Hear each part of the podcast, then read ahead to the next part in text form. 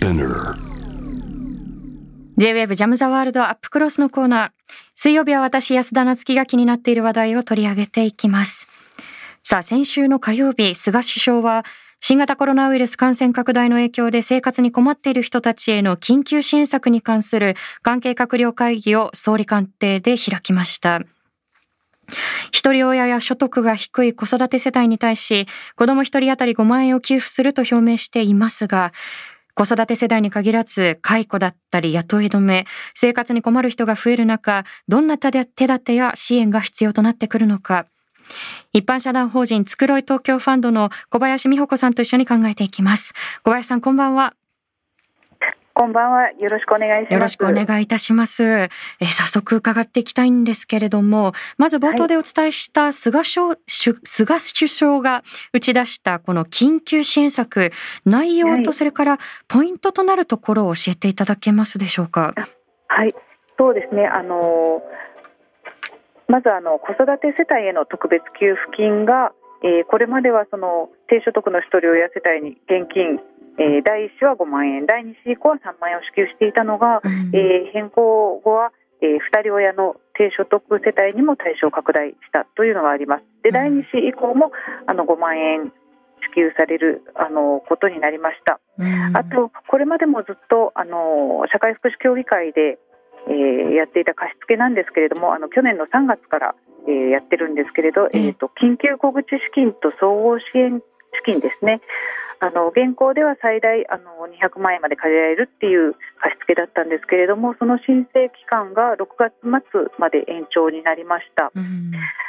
あとは、えー住宅を失う恐れのある人への住宅住居確保給付金これはがあの家賃最初はあの家賃を原則3ヶ月支給ということだったのが3ヶ月から9ヶ月に伸びてそれがさらに、えー6月末まで延長となりました。うんなるほど。はいあの例えばそのまあ一人親世帯だったりあの子育て世帯からあの苦しいのは一人親世帯だけではなくて二人親世帯もだという声が上がっていて、まあそのええ一部は届いて反映されたのかなというふうには思うんですけれども、はいただその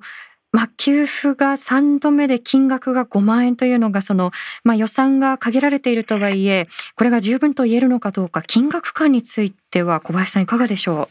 そうですね。金額はあの、まあ、ないよりはいいんですけれどもうん。非常に足りないという印象ですよね。でなんかあのとりあえずガス抜きじゃないですけれどもこれだけ出しとけばいいかなっていう風な印象も拭いされないところがあります。うそうですよね。あの、はい。おそらく皆さんはあの幅広くその子育て世代だけではなくてさまざまな世帯のその、まあ、困窮者の方々と向き合ってこられたと思うんですけれども、あの例えばその野党側からこうなぜ、まあ、単身だったりですとかあるいはそのええ。子どものいない世帯をこう給付の対象から外すのかという声も上がっていたと思うんですよね。で、はい。支援の対象のこう範囲については小林さんいかがですか？これはですねその独身や子どものいない世帯も困っているわけですよね。当然。なのであの広げる必要は絶対あると思うんです。あ今給一律給付なのか生活困窮者を対象にするのかという議論が、えーありますけれどもそういう線引きをすることでその給付日程がすごくずれ込んでしまったりだとかあるいは狭間に落ちてしまう人っていうのが出てくる。それを防ぐためにもまずは一律にしてであの後で高額所得者からはその税金で返してもらうような方法を取るのが望ましいというふうに考えています。い。やまさにその、まあ、線引きがなされることによってこうこぼれ落ちてしまう方々の深刻さでいうと、はい。あの例えば今あの困っている方々というのはその、まあ、所得の低い人たちはもちろんのこといわゆる、まあ、社会的に言うところのその中間層も例えば急に仕事がなくなってしまった。でも家のローンはまだ残っている。だったり、はい。まあ、貯金を切り崩している方々も少なくないんではないかなというふうに思うんですけれどもあのそういった実態を踏まえるとやはり一律での給付が望ましいということになっていくんでしょうか？はい、そのように感じています。うんそうですよね。はい、えー、年末年始であの私たち炊き出しをして大人食堂という取り組みをしましたが、えー、安田さんも来てくださいました。はい、1日にお邪魔いたしました。はい、ありがとうございました。その時にもですね、その感じたことなんですけれども、やはりその路上生活者がたくさん並んでいる中に普通のあの女性身なりをした女性だとか、あと学生さんだとかが並ばれていたんですね。えー、でそれこそあの家族全員分の食事をここで賄っているっていうふうにここで集めて帰るんだっていうふうにおっしゃっていてあの非常にその貧困のその推移っていうのがどんどんどんどん上がってきていて、これまではその相談に来なかったような人たちが困っているというのを私たちもあの相談活動していて感じています。まさにあの私もその1月の1日にその食堂にお邪魔してきましたけれども、はい、あの今おっしゃったようにそのまあ今までその炊き出しに並んだことがなかっただったり、はい、その今まで生活に困ったことがなかったという方々の姿というのも見受けられたと思うんですよね。はい、でのそういった方々にこうやはりこう範疇を広げていけるかどうかということが鍵になっていくと思うんですけれども、はい、あのそれから先ほど触れていただいたポイントの中でその貸付のことについて触れていただいたと思うんですよね。で、まあ、収入の減った人たちが、まあ、無利子で借りられるこれが総合支援資金、それから緊急小口資金。で、これについてはおっしゃっていただいた通り、まあ、申請期限を6月末までに延長ということなんですけれども、はい、あくまでこれ貸付ということで、この制度については小林さんいかがですか？はい、これに関しては私非常に心配しておりまして、えー、私もあの社協に勤める友人が何人かいるんですけれども、はい、そういった人たちからももう悲鳴のようなあのなあの嘆きを聞いているんですが、貸付金額はその去年の3月申請開始してから今までにすでに6800億円を超える貸付金額になっているんですね。でこれはリーマンショックの影響を受けた2010年度で270億円超だったのであの25倍になってます。でその申請者数がまた衝撃なんですけれども、えー、まあ、これ重複して借りてる人もいるので実数ではないんですが、えー、なんと170万件。170万件はい、はい、国民の100人に1人があの貸付を何らかの貸付を受けているということになるんです。でこういう方々は貸付社協の貸付を受ける前にまずそのクレジットカードだとかリボ払いだとか、スマホ決済ですでにもう負債を抱えている方もすごく多いんですね。確かにはいその利息の支払いでも生活が圧迫されていて貸付を受けに来るという方もいらっしゃるわけです。うんであのこれだけの人数が貸付に殺到してしまうっていうのがその生活保護に対する危機感のあ表れなんですね。なるほどそれはもう、えー、これまでそのバッシングだとか自己責任論だとかその一部の政治家が煽ってしまったことだとかそれからメディアがあの加担した生活保護の悪いイメージ作りだとかそういったものが影響していてものすごい人数の人があの貸付に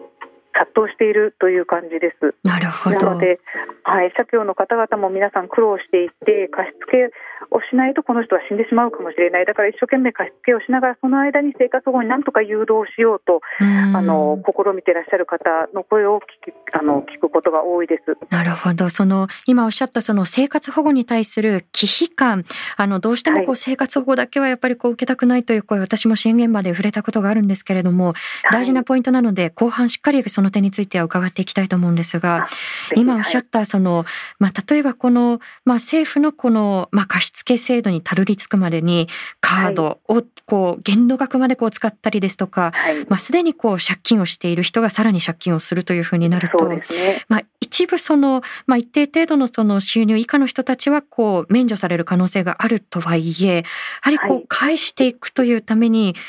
例えばなんですけれどもこう、まあ、さらにこう借金をするためにこう闇金融に手を出すだったりですとか、あのそういった負の連鎖につながっていかないかどうかということ非常にこう気がかりなんですけれどそのあたりはいかがでしょう？はい、すごく気がかりです。この貸付のあの返済免除も借受人と世帯主が住民税非課税相当ならば資金ごとに段階的に返済免除となるんですけれども、これが月収15万円ぐらいでは非課税にならないんですね。なんと15万って結構ギリギリというかですよね。はい。なので非正規だったりそのプラス不安定就労だけど非課税ではない人たちが今後そのコロナの影響が残るこの国で、えー、これだけの金額をその返済していくというのはかなり負担があると思うんですね。で満額で借りちゃった場合その返済額というのはえーと、一月2万円ぐらいになるんです。15万円の収入で2万円のお金を返しながら、かなりの負荷ですね。っていうのはすごく負荷が大きいので非常に心配しています。うんあの今おっしゃったことを踏まえていくと、まあ、えー、今やはりこう盛んにこうまず自助この後に及んでもまず自助ということが非常にこう、まあ、強く掲げられていますけれども、はい、やはりこうもう構造としてこう、まあ、控除よりも自助を推進してしまっているような構造になってしまっているということなんでしょうか？そうですね国もそれをあの菅総理がお正月にあのおっしゃったようにあのまずは自助っていうのはもう本当に国民一人一人のに内在化されていてあの炊き出しに並んだ方たちもその本当に2割しか生活保護を受けてなくてその他の方は皆さん自分のまずは自分の力でっておっしゃるんですがもう到底自力ではどうにもならないし仕事がないのもあの本人のせいじゃないわけなんですよね。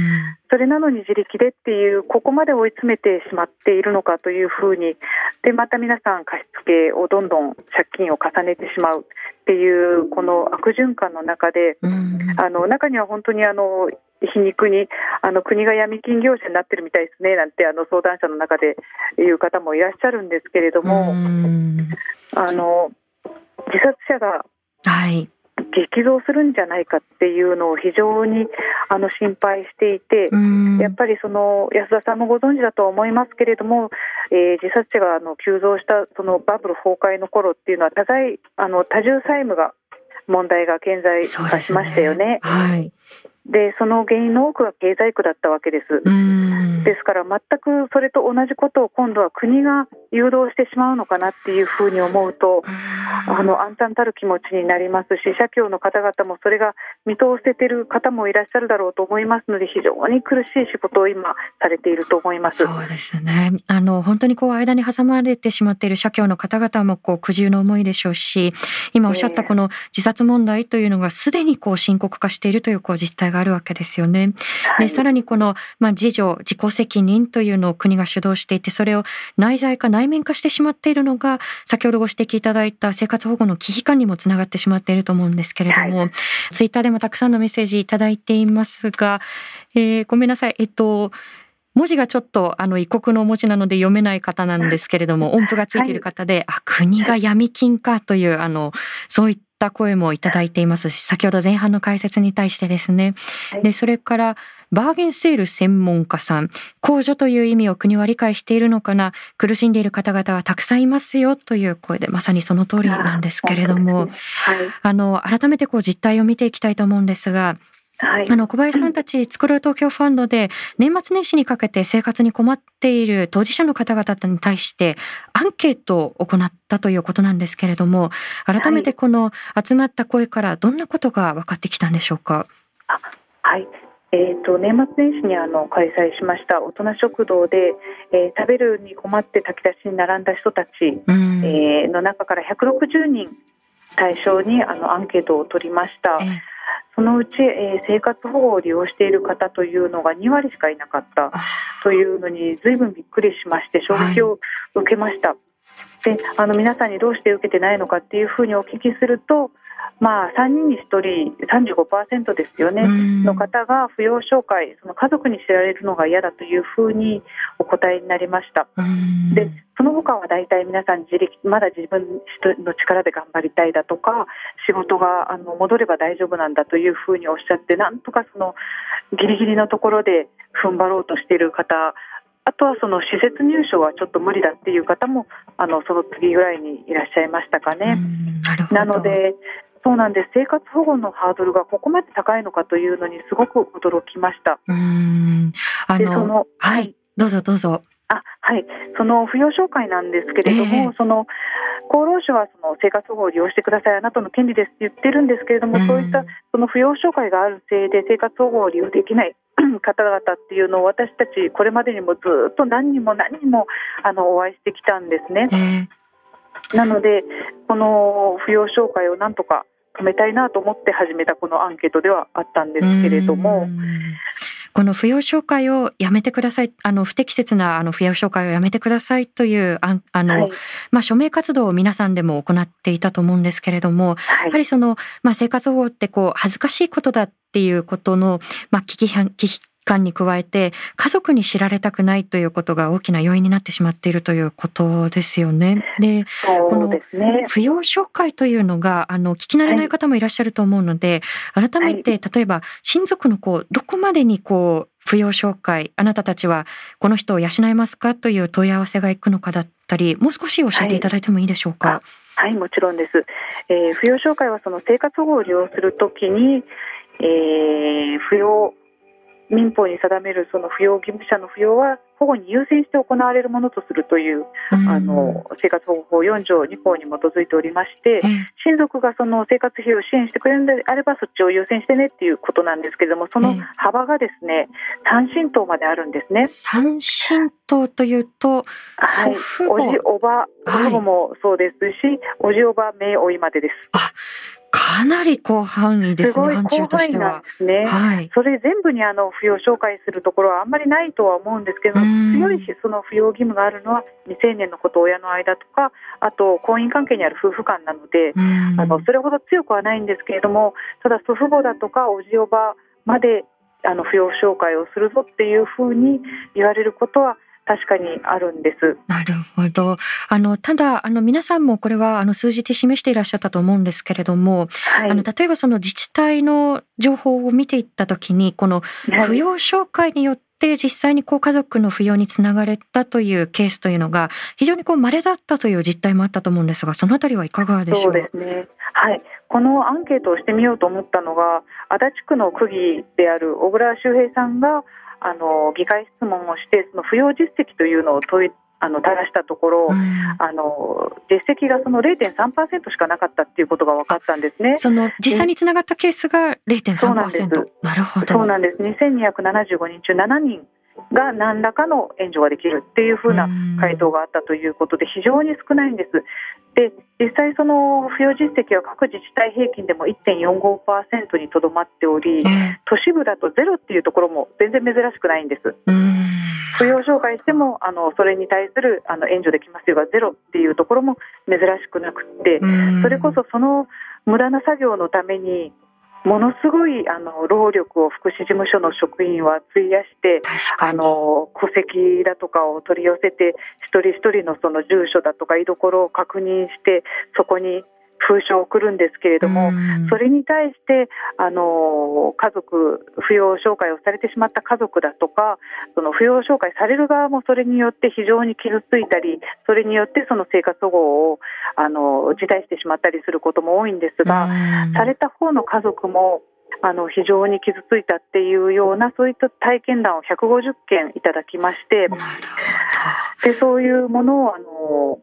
厚労省に提出しました。うんあの今聞いているともうほとんど誰も幸せにしないケースだなというふうにこう思うんですけれども、はい、あの例えばはい。そもそもその親族のこう扶養につながれる方々というのは、あのそもそもじゃあ元からこうつながっれていると思うんですよね。でもそうではない、ね、例えば、まあ、家族の複雑な事情を抱えていたり例えば縁が切れて長いあるいはその虐待があっただったり、はい、そういった事情を抱えているからこそ、まあ、家族とのこう扶養にもつながれずに生活に困っていった方々がたくさんいらっしゃるということですよね。そうです皆さんその家族は助けてくれるんだったら最初からそっちに行ってますよねっていうふうに皆さんおっしゃいますけど本当にそうで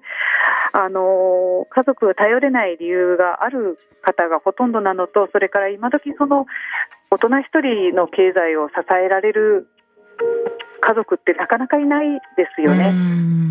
なので、その家族関係がいいとしても、それによって扶養障害があることによって、家族関係が壊れちゃうっていうケースもたくさんありまして、本当に誰もあの幸せにしない、あの非合理的なあの非常に非科学的で非合理的なあのシステムだと思ってます。そうですね。本当にこう根本から変えていく必要が制度としてもあると思うんですがあの、はい、それからリスナーさんからですねこれはあのどちらかというと生活保護に対するこう忌避感についてのこうご質問です。ラジオネームオレンジさんからありがとうございます、はい、生活保護を受けるのが恥ずかしいことであるという周囲の決めつけが申請をためらう要因になっていると感じます。小林さんは現在の状況をどのようにお考えになりますか？ということなんですけれどこの恥ずかしいというふうに思ってしまう背景というのはどんなふうに捉えていらっしゃいますか？と,、えーと、まず日本のその恥の文化っていうものが非常にあの世界の中でも独特だなと思うんですね。その順風満帆にあの人生何事もなく暮らせる人っていうのは非常にあの運がいいというふうに私は思っていて誰でも途中でその病気になったりだとか働けなくなったりあるいは運が悪かったりいろんなことがあると思うんですね。なのでそういう時にあのそれは恥ずかしいことだというふうに思ってしまう文化は非常に日本的だなと思いますし例えばその働かざる者食うべからずなんていう嫌な言葉が日本にはありますけれども、あの生産性あってこそみたいなところがありますよね。そうです、ね、なので、でもそれってすごく危険な考え方をあの国民みんなが共有してしまっているなというふうに感じていて、人間って別に生産性のために生まれてきているわけではないので、その人の命、人権っていうのは何をしていようが、その収入問わず、あの国籍問わずあの保障されなくてはいけないものなのに日本ではその役に立たないとダメっていう風な考え方が非常にある。それにあの、えーと、政治家の方がですね、はい、その生活保護を恥と思わなくなったことが問題だっていうような発言をされたりするそういう影響力も非常に大きくて、あのものすごい害をばらまいたと私は思っています。おっしゃる通り、その、まあ、政治家によるその、まあ、生活保護バッシングというのが続いて、ここにた、はい、叩いていいターゲットがいるんだっていう旗振りをしたというふうに私自身も思うんですけれども、はい、あの、そうした政治家主導でのそのバッシングだけではなくて、あの、非常にこう、気難、気がかりなのが、小林さん自身も、あの、発信していらっしゃったと思うんですけれども、この間相次いで、その、自治体でのその、窓口の対応のこう不備というのが明らかになってきたと思うんですよね。例えば、はい、あの中野区で東京都の中野区で言えば本来は区の職員がしっかり行わなければならない業務を外部委託していた実態があるだったりですとか、はい、あるいはその、まあ、横浜ではもう本当にこう典型的な水際作戦というのが行われて、まあ、本来、まあ、申請ができるはずの方を申請させないようなこう対応がなされてしまったりですとか、あの、そうした対応も相次いでいるわけなんですけれども、多くのこう相談に乗ってこられた小林さん、こういった実態も踏まえてこう今強く感じていらっしゃることというのはいかがでしょう？そうですね。その福祉事務所の窓口の対応が悪いあまりあの親切でないっていうのは今に始まったことではなくてこれまであのずっと続いてきたことなんですね。それこそ本当にあの20年前とかだとその持っていった申請書を丸めて投げられるなんていうこともあったぐらいの本当にガチバトルみたいなことが行われていたのが最近ではそこまであのあからさまな追い返しはしない代わりにその追い返しの仕方が非常に巧妙になっているなというのを感じています。なのでその神奈川区のこともそうですしあの当事者の方がそのやり取りを録音してなかったらいかにもどうにもどうにでも言い訳ができちゃうんですよね。確かにあれはもうたまたま当事者の方がこうアドバイスを受けてこう録音していたからこう表になったものをまだまだこれって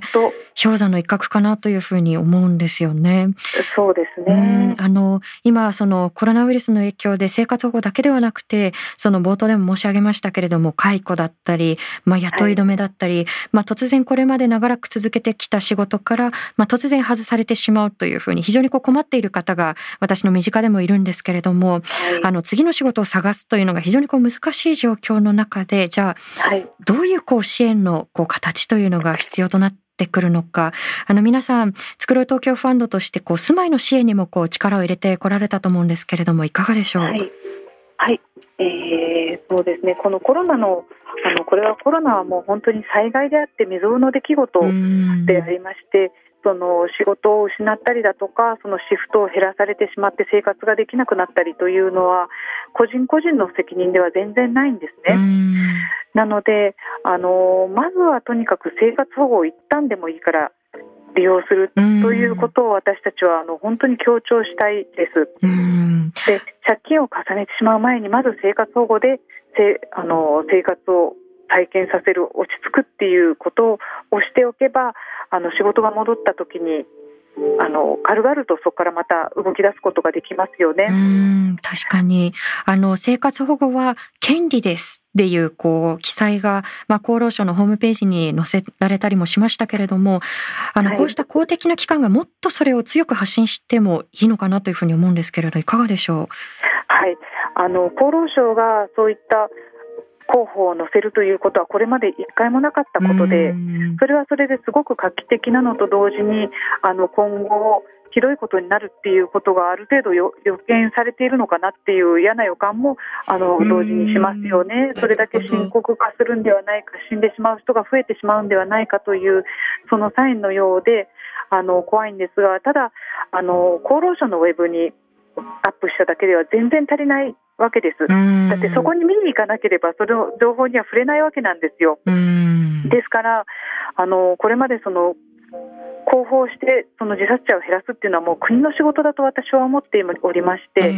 これまでそのバッシングにかけた労力の何倍もの労力とお金を使ってあの広報してほしいと思ってます。でこれまでにはい、はい、その国民がそのここれほどまでに自力で頑張んなきゃっていうふうにあの自分を追い詰めるように仕向けてしまった責任を取ってほしいっていうふうにあの憤りを感じています。そのあなたの命が大切なのだと。だからどうか生活保護を受けてほしいというのをマイナンバーカードの広報にかけたぐらいの労力をかけてあのテレビでもウェブでもあのネットでもゲームでも、うん、いろんなところに広告を滑り込ませて、うん、あの人々の目に触れるようにしてほしいと思ってます。確かにもうあの例えばいろんなところでウェブなりこうテレビなりこう CM を打つぐらいのことでいいのかなというふうに私自身も思いますし、はい。はい、特にその、まあ、一ぱいいっぱいなこう状況の方々って自分からこう情報を取りに行くっていうこう労力を避けなかったりしますよね、はい、だからこそこう届けていくということが求められてくると思うんですけれども、はい、あのおそらくこの中のその影響というのは今後もしばらく残念ながらこの影響続いていくと思われますし、はい、その事態のこう長期化をまあ睨んで支援のあり方自体先ほどそのまあ、扶養紹介をこうなくしていくという根本を変えるべきだという提言もいただきましたけれども、はい、やはりこう支援のあり方をこう根本からこう問い直す見直す必要性も小林さん最後に伺いたいんですけれどもやはりあるということでしょうか？はい。そうですね。あの先ほど申し上げた扶養紹介を撤廃することもそうですし、あの多くの方はその生活保護から遠ざけている施設入所もあの本人が希望しなければそういうところに長くとどめるべきではないっていうのをあの周知していただく必要がありますしあの本人が希望すればすぐにでもアパートの部屋をに入ってもらってそこに必要なサポートをくっつけて後付けしていくようなハウジングファーストの取り組みが今後は必要になってくると思います。もちろんそれにはあの公務員の数を増やさなきゃいけないだとかそのある程度のそのセッティングをしなくちゃいけないとかものすごく大変なのは分かるんですけれども、これまでのその生活保護のシステムっていうのを考え直すコロナ禍をきっかけに考え直すあの時が来てるんではないかと思ってます。あのハウジングファーストまず住まいをということでその生活を立て直していく拠点として本当にこう欠かせないのが住まいだと思うんですよね。で今このラジオを聞いてくださっている方の中にもちょっと明日が不安だちょっと生活が不安定だという方いらっしゃると思います。で、つくろい東京ファンドで検索をしていただくと様々な支援情報だったり相談窓口につながることができますのでえ検索をしてみてください。あの先ほどのその私たちは生産性のために生まれてきたんではないという提言本当にまさにその通りだなと思うので今後も長期化を睨んでまた小林さんぜひお話を伺わせてください。はい、今夜ありがとうございました。あの、この番組でも何度かお話をしたことがあるかもしれないんですけれども、えー、私自身も実は母子家庭で育って、で、母が新聞配達だったり、パートの仕事を掛け持ってくれたり、あるいはその学校側が奨学金あるいは学費免除という形で対応してくれたので、まあ行きたい学校にも行けてということで進むことができていたんですけれども、ある時その母が体調を崩して、通常通り働けないんではないかということで、生活保護の申請というのを試みたことがあったんですよね。で、ところが、まあ今となってはこう、あれが水際作戦だったのかなというふうに振り返るんですけれども、まあ役所がもう様々な、いや大学進学するんですかだったり、それらしい、格好好きのそれらしい理由というのを並べて、まあ結局その申請を断念するということが私たちの家族にもありました。で、今思うと不適切な対応だったとは思うんですけれども、ただ、いっぱいいっぱいの状況の中で、役所の人にそう言われるとそうなのかなというふうに思いますし、あの当時は作ろう東京ファンドのような NPO の存在も知らなかったですし、他にどこかに相談するという発想がなかったんですよね。で、あの、控除からこうやって突き落とされる、解除されるという感覚というのが、あの予想以上にこう、まあ、突き放されたようなこう感覚を味わわされるんだなというふうにあの当時を振り返ります。